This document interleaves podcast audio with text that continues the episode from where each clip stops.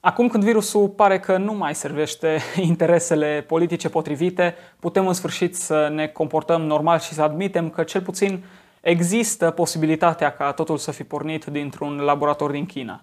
Iar următoarea mare vacă de mulți a politicienilor pare să fie lupta împotriva schimbărilor climatice. O temă însușită în totalitate și de președintele României, Claus Iohannis, deși se vede de la distanță că problema nu e una reală în România și îngrijorarea președintelui nu e una autentică. la săptămânii aparține Ambasadei Statelor Unite la București, care la un an după moartea lui George Floyd nu s-au putut abține și au simțit nevoia să marcheze evenimentul printr-un text care nu are nici măcar cea mai mică legătură cu realitatea. Sunt Petru Boilă, iar voi urmăriți un material marca politică, etc.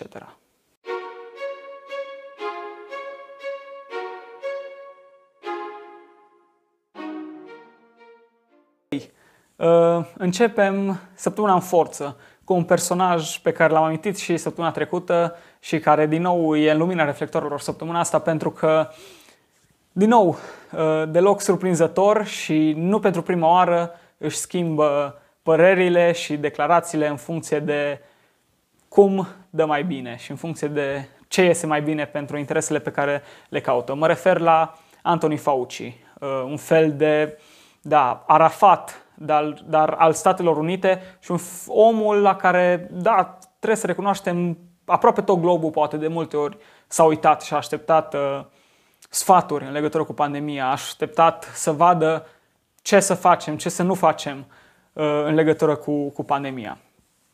O declarație de săptămâna asta a, a lui Fauci, care în repetate rânduri Uh, a, a zis uh, anul trecut și pe parcursul timpului că nu există nicio șansă ca virusul, virusul să fie uh, scăpat din laborator și nu, nu putem lua în calcul așa ceva și e absolut clar că totul s-a întâmplat natural într-o piață, deși există cercetări chiar ale, ale instituțiilor din SUA despre care am mai vorbit, vă las clipul aici, despre care am mai vorbit în, pe acest canal și se referă la faptul că uh, ar fi fost uh, cazuri de COVID încă din noiembrie 2019, înainte de, uh, înainte de debutul pandemiei, despre faptul că lucrurile sunt cel puțin dubioase, despre faptul că în China se mușamalizează și se ascunde totul.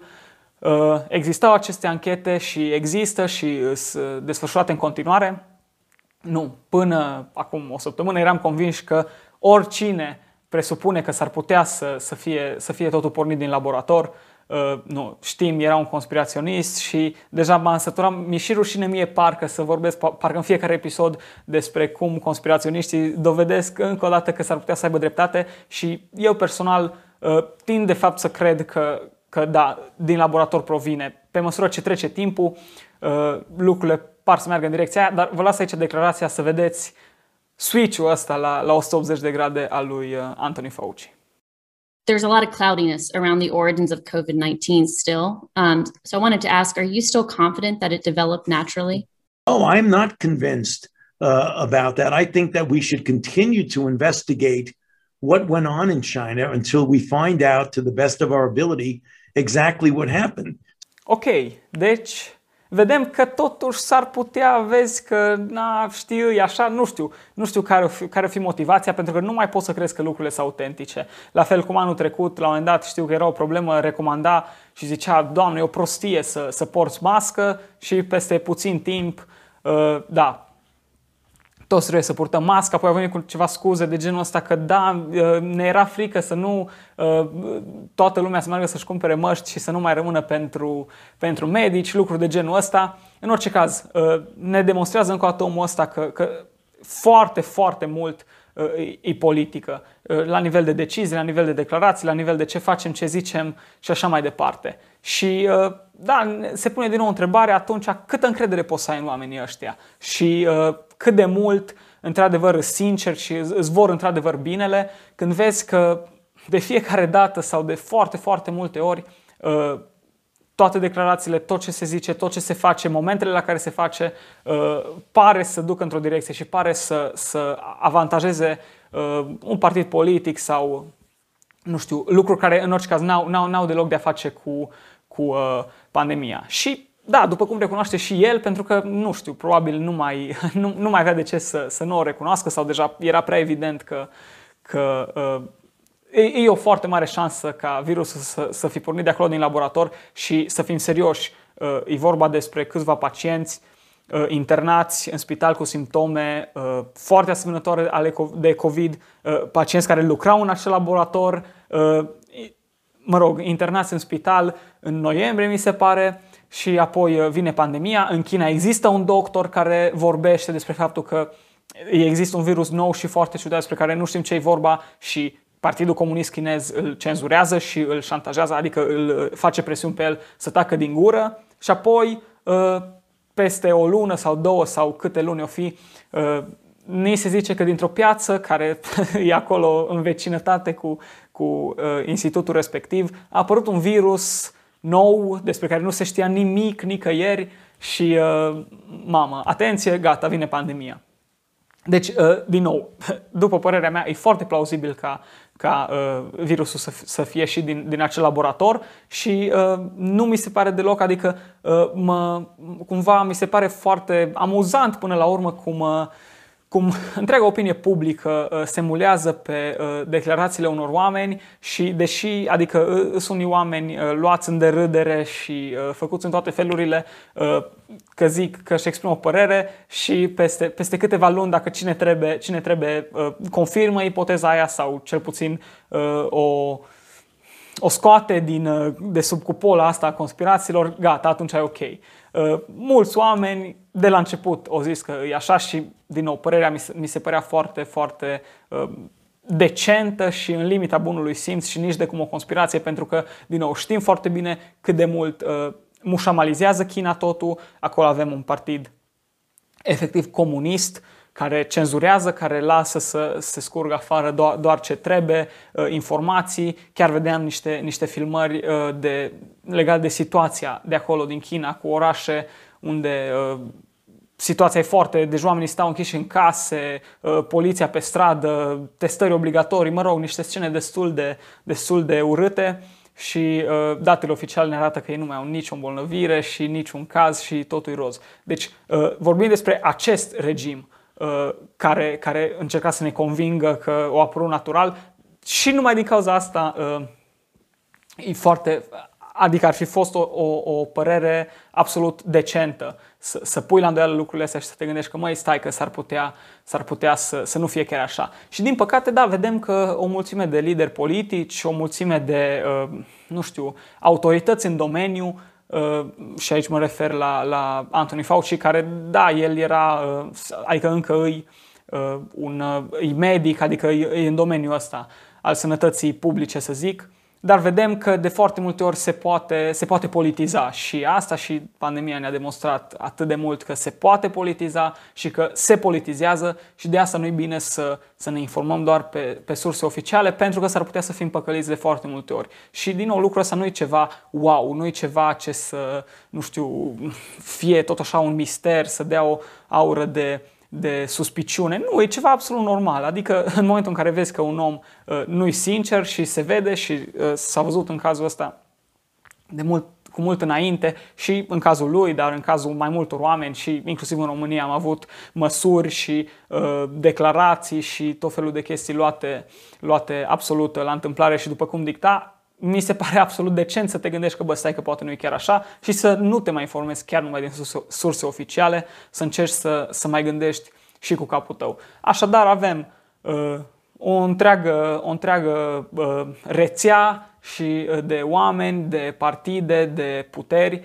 și inclusiv de organizații mondiale. Și mă refer la Organizația Mondială a Sănătății, care uh, da, uh, au ajutat chinezii sau i-au ajutat pe chinezi să, să mușamalizeze, n-au zis nimic, nu, nu, nu, totul e ok, totul e bine și uh, practic uh, nimeni nu știa și virusul s-a răspândit. Mi se pare că la un moment dat OMS chiar, chiar felicita China pentru, pentru cât de bine au, au gestionat pandemia asta. Și vorbim despre OMS, săptămâna asta am mai văzut o, o, o știre interesantă și anume Andreea Moldovan, care acum pe Facebook e Andreea Căpâlna, dar vorbim despre aceeași persoană, uh, s-a angajat, ghiciți unde, la OMS și chiar pe, pe uh, prevenție și controlul bolii COVID-19. Deci uh, ceva de genul ăsta Și mi s-a părut foarte amuzant cum, cum, cum cumva se leagă lucrurile. Adică un politician care la el în țară nu reușește să facă treabă și după relativ scurt timp uh, a fost dat afară și uh, na, în general populația era destul de nemulțumită de, de rezultatele acest, acestui tandem Vlad Voiculescu Andreea Moldovan și Andreea Moldovan era un, un, un om foarte activ în, în Ministerul Sănătății și uh, venea cu foarte multe propuneri și foarte multe uh, proiecte de lege și măsuri Uh, deci acest om care, care în țara lui nu prea și-a făcut bine treaba și nu a, n-a, n-a dat deloc rezultate, ajunge să lucreze la uh, Organizația Mondială a Sănătății și cumva mi se pare că uh, se încadrează în tiparul ăsta de politician oarecum eșuat sau nu știu, care pur și simplu nu strălucește și nu, nu, nu poate să facă nimica concret bine cu adevărat și ajunge în organizații mondiale unde, unde, mă rog, se presupune că de acolo uh, ai control și cuvintele tale și mai grele se extind la nivel mondial. De asta, din nou, părerea mea, adică încrederea mea personală în, în organizațiile astea de tip OMS, ONU, uh, scade parcă pe, pe zi ce trece din cauza că vedem de foarte, foarte multe ori în primul rând, acest gen de mentalitate, pentru că Andreea Moldovan era în România uh, reprezentanta acestui curent uh, pro-lockdown, pro-restricții, uh, foarte, foarte puternic și numeroase declarații în sensul ăsta și vedem că e omul perfect pentru OMS și în alte probleme și alte organizații vedem de foarte multe ori că, că se aliniază acestei politici de stânga. În general, organizațiile internaționale din păcate, se, se aliniază acestei ideologii de multe ori. Și din păcate, cred că, cred că nu prea. Nu e un lucru foarte bun și uh, încrederea n-ar trebui să fie oarbă în, în, în genul ăsta de instituții. Bineînțeles că uh, sunt instituții autorizate și OMS probabil că foarte multe lucruri pe care le spune, le spune bine și ar trebui cumva să, să te uiți ce zic ei, să vezi, să te inspiri, dar uh, când, uh, când vezi că deja lucrurile iau o, o, o turnură politică, uh, statele și și oamenii, indivizii, ar trebui să fie uh, destul de atenți la ce se întâmplă.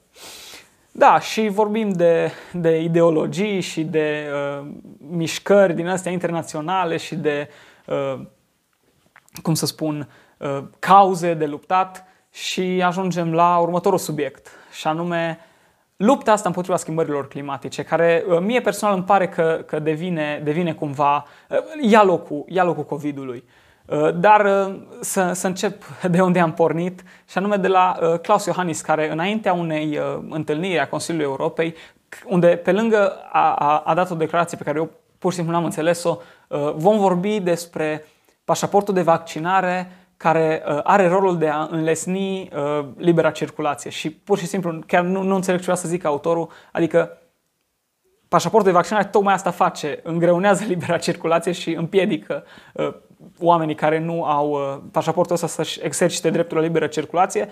Dacă n-ar fi așa, n-ar exista pașaport. Adică dacă înlesnește libera circulație, e fără rost. Nu, ceva, ceva nu se leagă aici și exact cum discutam și săptămâna trecută, uh, e foarte ciudat că da, zicem așa niște chestii și da, înseamnă că totul se schimbă. Nu, nu e așa. Deci pașaportul de vaccinare asta face. Uh, îngreunează uh, dreptul sau exercitarea dreptului la, la liberă circulație. Dar trecând peste asta, uh, președintele nostru, și nu-i prima oară când face asta, uh, își exprimă îngrijorarea și uh, preocuparea față de acest subiect, și anume lupta împotriva schimbărilor climatice. Și mi se pare că e o, e o uh,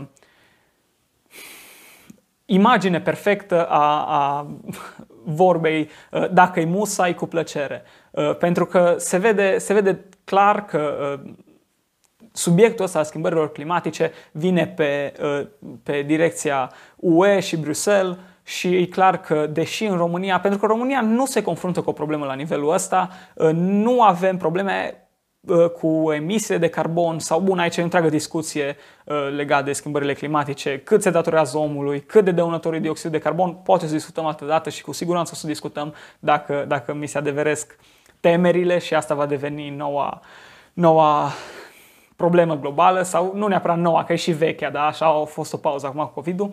Uh, dar România nu se confruntă cu problema asta și avem probleme mult mai grave. Și totuși președintele Iohannis e atât de îngrijorat și în repetate rânduri vorbește despre uh, cum România e capital să, să se lupte cu, cu problema asta. Și uh, mi se pare uh, treaba asta și uh, toată lupta asta și faptul că uh, ni se impune și ni se condiționează anumiți bani pentru că e și planul ăsta național de redresare și reziliență care e foarte discutat. Un plan bun, am citit, uh, mă rog, cam ce ar trebui să se facă cu el și lucrurile sunt foarte bune, adică da, în marea lor majoritate din ce am citit eu, adică nu sunt neapărat de acord cu tot ce e acolo, dar bun, ar fi extraordinar să, să obținem banii ăia, chiar și împrumuturile, după părerea mea, e bine să le luăm pentru că sunt la dobânzi foarte mici, pentru că o parte din bani ar fi uh, fonduri nerambursabile, cum ar veni, o parte împrumuturi la dobânzi foarte mici, lucru ok, s-ar cons- deci uh, planuri de uh, dezvoltare infrastructurii, de uh, dezvoltarea educației, construire de spitale, excelent, foarte bine. Dar uh, ce mă deranjează pe mine și unde mi se pare că e problema și ce mă face din nou să-mi pun foarte multe semne de întrebare, e uh, faptul ăsta că tot timpul și uh, banii ăștia care ne vin prin uh, Uniunea Europeană sunt condiționați de anumite, uh, de anumite idei, de anumite uh, probleme pe care sau uh, de anumite politici pe care noi suntem obligați să le, să le adoptăm. Și uh, lupta asta împotriva schimbărilor climatice mi se pare uh, foarte, foarte relevantă. Și de ce am o problemă cu asta? Pentru că uh, nu degeaba fac paralela cu COVID-ul, uh, mi se pare că exact în aceeași uh, direcție merge. E vorba despre uh, controlul statului și despre uh, reglementări, despre taxe în plus și care, da, duc uh, mereu, mereu la control. Pentru că știm foarte bine, da, gata, să nu mai folosim motoare uh, de mă rog, cu diesel, benzină, să folosim energie nu știu de care, să lucrăm numai cu firmele cu care trebuie, să facem uh,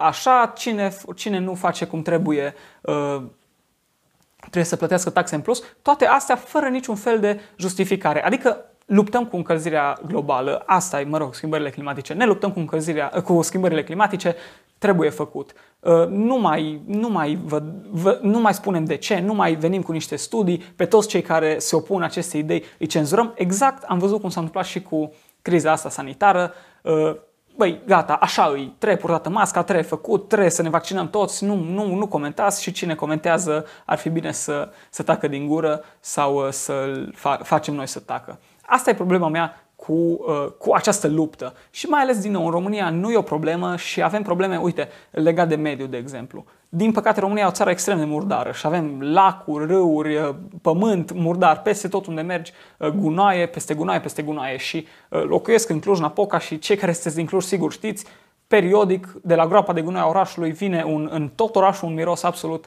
uh, sinistru și ce facem? Trebuie să-l suportăm. Da? da, noi o să ne luptăm cu uh, încălzirea globală, un lucru pe care e foarte greu să, să, să-l combați, practic imposibil, oricât de mult ai dat peste cap și e important și la ce costuri vine. Deci avem în România probleme mult mai mari și uh, mult mai apăsătoare, bun, asta e în domeniul mediului cu gunoiul și, după părerea mea, un politician onest care vine și zice că îl interesează mediul și natura, uh, ar trebui să vină cu asta și să aloce bani uh, programelor de, de curățare a apelor, în primul rând, da, nu numai apelor, și de implementarea unor politici sau, nu știu, uh, unui cadru legal care să pedepsească sau să împiedice cât de mult poluarea asta prin aruncarea gunoiului. Și dacă vreodată se va dovedi că e cazul, deși mă îndoiesc, să ne ocupăm și de emisiile de carbon. Dar mai avem, mai avem mult de tot până acolo. Deci, uh, da, ca o, ca o concluzie la, la treaba asta, așa mi se pare, că uh, ni, ni se condiționează, deci, da, sigur, așa știi, uh, lupul mlană de oaie, Sigur, sigur, vă dăm. Câte miliarde aveți nevoie? 30 de miliarde, sigur, sigur, nicio problemă. Numai vă, vă rugăm frumos, puneți acolo, uh, da, pentru că și autostradă, uh, pe partea asta de infrastructură, totul era așa, uh, și de școli, școli uh, de, independente energetic, uh, autostrăzi cu nu știu ce, uh, tot felul de uh, idei din astea, deci totul să fie cumva într-un cadru din ăsta ultra eco-friendly și ultra, ultra digitalizat, care aici iară Ă, permiteți să fiu un pic sceptic la chestia asta cu digitalizarea, din nou, pentru că ă, presupune un mai mare control al statului asupra cetățeanului și lucrul ăsta mă deranjează și ultimul an cred că, cred că ne-a arătat și pe mine cel puțin m-a făcut să fiu conștient la faptul că nu îmi doresc ca uh, statul să, să aibă control asupra mea. Nu mă interesează ce ar face cu el, plec de la premisa că ar face ceva rău, dar nu vreau să-l aibă, pur și simplu. Și dacă ar face ceva bine, dacă vrea să facă ceva bine, să-mi dea posibilitatea să o fac. Nu să mă oblige. Și aici, din nou, ne, ne lovim de asta cu schimbările climatice. Nu să mă oblige să folosesc uh, nu știu ce tip de energie, nu să mă oblige să-mi cumpăr nu știu ce tip de mașină, nu să mă oblige să lucrez cu uh, nu știu ce firmă care face nu știu ce și care, mă rog, vedem că, sau să se poate dovedi în, în, într-un final că totul, totul era legat uh, de lucrul ăsta. Așadar, foarte bine că luăm bani de la Uniunea Europeană. Mi-ar plăcea și m-aș bucura să nu mai fie condiționați de adoptarea a tot felul de uh, lupte din astea cu tot felul de probleme care sunt existente și uh, o singură idee și uh, termin pe treaba asta. Aici mi se pare că se observă iară o dezavantajul centralizării puterii. Adică uh, Uniunea Europeană de la Bruxelles zice ce trebuie să se întâmple și toată Europa face în felul ăsta. Pentru că nu știu, posibil ca în, nu știu, Suedia sau în Franța să fie probleme cu schimbările climatice, să fie probleme cu uh, dioxidul de carbon. În România n-aș zice că îi și avem altele mult mai grave. De ce? Adică uh, avantajul descentralizării și avantajul uh, putinței de a lua decizii la nivel cât mai local uh, e ăsta. Păi, avem problema asta noi, e în felul ăsta, treaba asta în felul următor, e specificul ăsta. Ok, atunci luptăm așa. Nu, vine din, uh, din centrul Europei și pe toată Europa, toată lumea se luptă cu schimbările climatice și uh, trebuie să ajungă la neutralitate climatică, deși poate că, poate că n-ar fi tocmai cazul. Acestea fiind zise, uh, trecem la, la ambasada Uh, Statelor Unite în, la București, care uh, a făcut o postare, a, aș vrea să o citesc pentru că e absolut uh, delicioasă și uh, așa un fel de semnalizare, adică așa un steguleț că băi, uitați-vă cât, cât suntem noi de, de, de partea bună și de activiști. Da, s-a împlinit un an de la, de la moartea lui George Floyd, un episod care îmi pare foarte rău și poate canalul ăsta într-o oarecare măsură se datorează uh, evenimentelor care au urmat. Îmi pare foarte rău că n-am avut ocazia să, să, le, să le discut și să-mi exprim părerea, pentru că mi se pare că uh, a fost un eveniment, dacă criza sanitară a fost politizată, moartea lui George Floyd nici nu se compară și uh, a fost un uh, eveniment bazat în întregime pe minciună. Pentru că uh, COVID-ul, da, a existat un virus, a fost multe minciuni, multă manipulare, multe decizii greșite din punctul meu de vedere, multă, multă politică și acolo. Dar aici cu George Floyd, 100%, nimic din, din ce real nu, nu a fost. Adică toată situația s-a bazat în întregime, după părerea mea, pe o minciună. Și la un an de la acest eveniment, uh, ambasada Statelor Unite la București. Astăzi se împlinește un an de la uciderea brutală a lui George Floyd discutabil dacă a fost o ucidere sau, mă rog, de către forțele de ordine din Minneapolis, Minnesota, rezultat în urma faptului că un polițist a stat cu genunchiul pe gâtul lui timp de 9 minute și 29 de secunde. Din nou, foarte discutabil dacă e așa. Părerea mea personală e că nu a fost cauza morții. Dar trecem peste. O faptă îngrozitoare care a generat indignarea publicului și a arătat nevoia societății de a se apleca mai mult asupra problemei rasismului, ne- nedreptății și incluziunii. Un an mai târziu ne amintim de George Floyd și recunoaștem faptul că mai este cale lungă de parcurs până când națiunile vor putea să garanteze egalitate în fața legii și să pună capăt rasismului sistemic. Statele Unite se angajează să ducă la bun sfârșit, așa cum spunea secretarul de stat Blinken, munca, și con- munca grea și concretă de a, aprofunda, de a aprofunda echitatea și dreptatea pentru toți. Asta e exact genul ăla de, de fetiță uh, de 2 ani care îți musafirii la, la familie și vine în bucătărie îmbrăcată într-o rochiță și zice o poezie așteptând ca toată lumea să o aplaude și să bravo Ionela, ce drăguță ești. Exact același lucru mi se pare și postarea asta, pentru că în primul rând și asta, ok, justiția a decis în America că într-adevăr uh, ăsta polițistul l-a omorât pe Floyd. Foarte discutabil dacă e așa, foarte discutabil întreg procesul, dar justiția nu a spus nimica și niciodată nu a fost vorba, nu s-a putut pune problema de rasism în problema asta. Și aici, îi, îi, și din cauza asta zic că e atât de mare minciună. Rasismul pur și simplu nu a existat. A fost de la cap la coadă o invenție. Și inclusiv faptul că uh, nici măcar în, în, în Curtea de Justiție și nici măcar uh, la, la proces nu s-a vorbit despre rasism și nu s-a adus, vorba, nu s-a adus în vorbă problema asta, zice foarte mult. Adică pur și simplu iese din discuție. Nu e vorba despre asta. Dar ambasada Statelor Unite la București, pe linia, bineînțeles, a, a administrației uh, Biden și a, a, a politicilor ăstora de, de luptă cu rasismul, luptă cu rasismul care cred că ajută oamenii negri exact în măsura în care uh, lupta împotriva schimbărilor climatice încetinește schimbările climatice sau le influențează într-un fel, de, într-un fel deci e cam, proporția cred că e cam aceeași, adică foarte, foarte apropiată de zero, dacă nu chiar pe minus în cazul rasismului. Uh, da, pe linia asta uh, și ambasada Statelor Unite la București o trebuie să zică ceva și să-și exprime uh, profundul regret și nemulțumire față mai, mai uh, lipsea să, să-l mai ridici un pic în slăv și pe acest George Floyd, acest martir al cauzei, acest sfânt și uriaș blând și tot ce să zici despre el, care de fapt era un infractor recidivist, uh, ultra drogat, și uh, care o refuzat să coopereze cu poliția după multă, multă muncă de convingere a polițiștilor. Mă rog, asta nu contează când avem de demonstrat uh, că suntem de partea bună, că și noi suntem aici și ambasada Statelor Unite la București e prezent aici la datorie să lupte împotriva rasismului și împotriva a, a tot ce trebuie, vorba aia. Îs, îs și ei aici. Și, sincer, mi se pare foarte, foarte penibil și imatur, dar pur și simplu penibil uh, atitudinea asta de a, de a tot timpul a ridica mâna, scoate stegulețul, da, da, suntem și noi aici, să ne aliniem și noi cauzei, deși pur și simplu vorbești pe lângă. Pentru că de la un cap la altul, uh, textul ăsta îi pe lângă și vorbește despre lucruri care pur și simplu nu există. Rasism, inechitate și a, vorbind de rasism, îmi vine în minte uh, și de rasism sistemic. Pentru că, într-adevăr, există și uh, există un caz care ne demonstrează că există rasism sistemic în, uh, în, în, nu în America, în Chicago, în orașul ăsta, pentru că America e uh, foarte diversă. Dar rasism nu așa cum ne-am fi așteptat, nu? Pentru că uh, primarul sau primărița, mă rog, femeia asta destul de ciudată, adică așa destul de controversată, să zic, uh, care îi negresă, uh, anunță că ea nu va primi, uh, nu știu, și sărbătorește, nu știu câți ani de mandat sau ceva de genul ăsta, și anunță că ea nu va primi la interviuri uh, numai jurnaliști negri.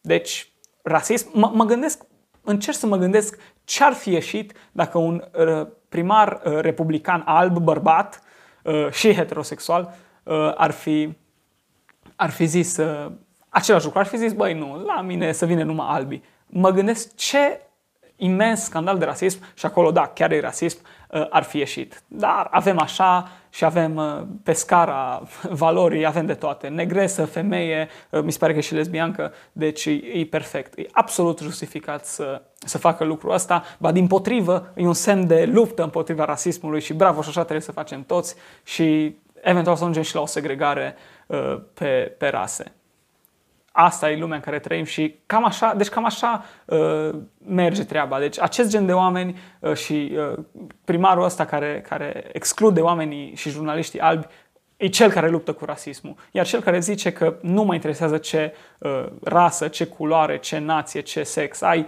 uh, pur și simplu, dacă ești un infractor, o să te imobilizezi și nu te supui. Dacă ești uh, un elev de nota 10, o să-ți dau nota 10 și așa mai departe asta e situația, asta trebuie să înfruntăm, să zic așa, și uh, asta e lumea în care trăim, ne adaptăm și, și facem ce putem în legătură cu asta.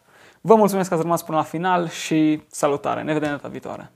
Îți mulțumesc pentru atenția acordată. Dacă dorești să contribui și tu la promovarea valorilor conservatoare, nu uita să apeși butonul de like, să te abonezi canalului de YouTube, politică, etc. și, cel mai important, să distribui acest videoclip pentru ca să ajungă la cât mai mulți oameni.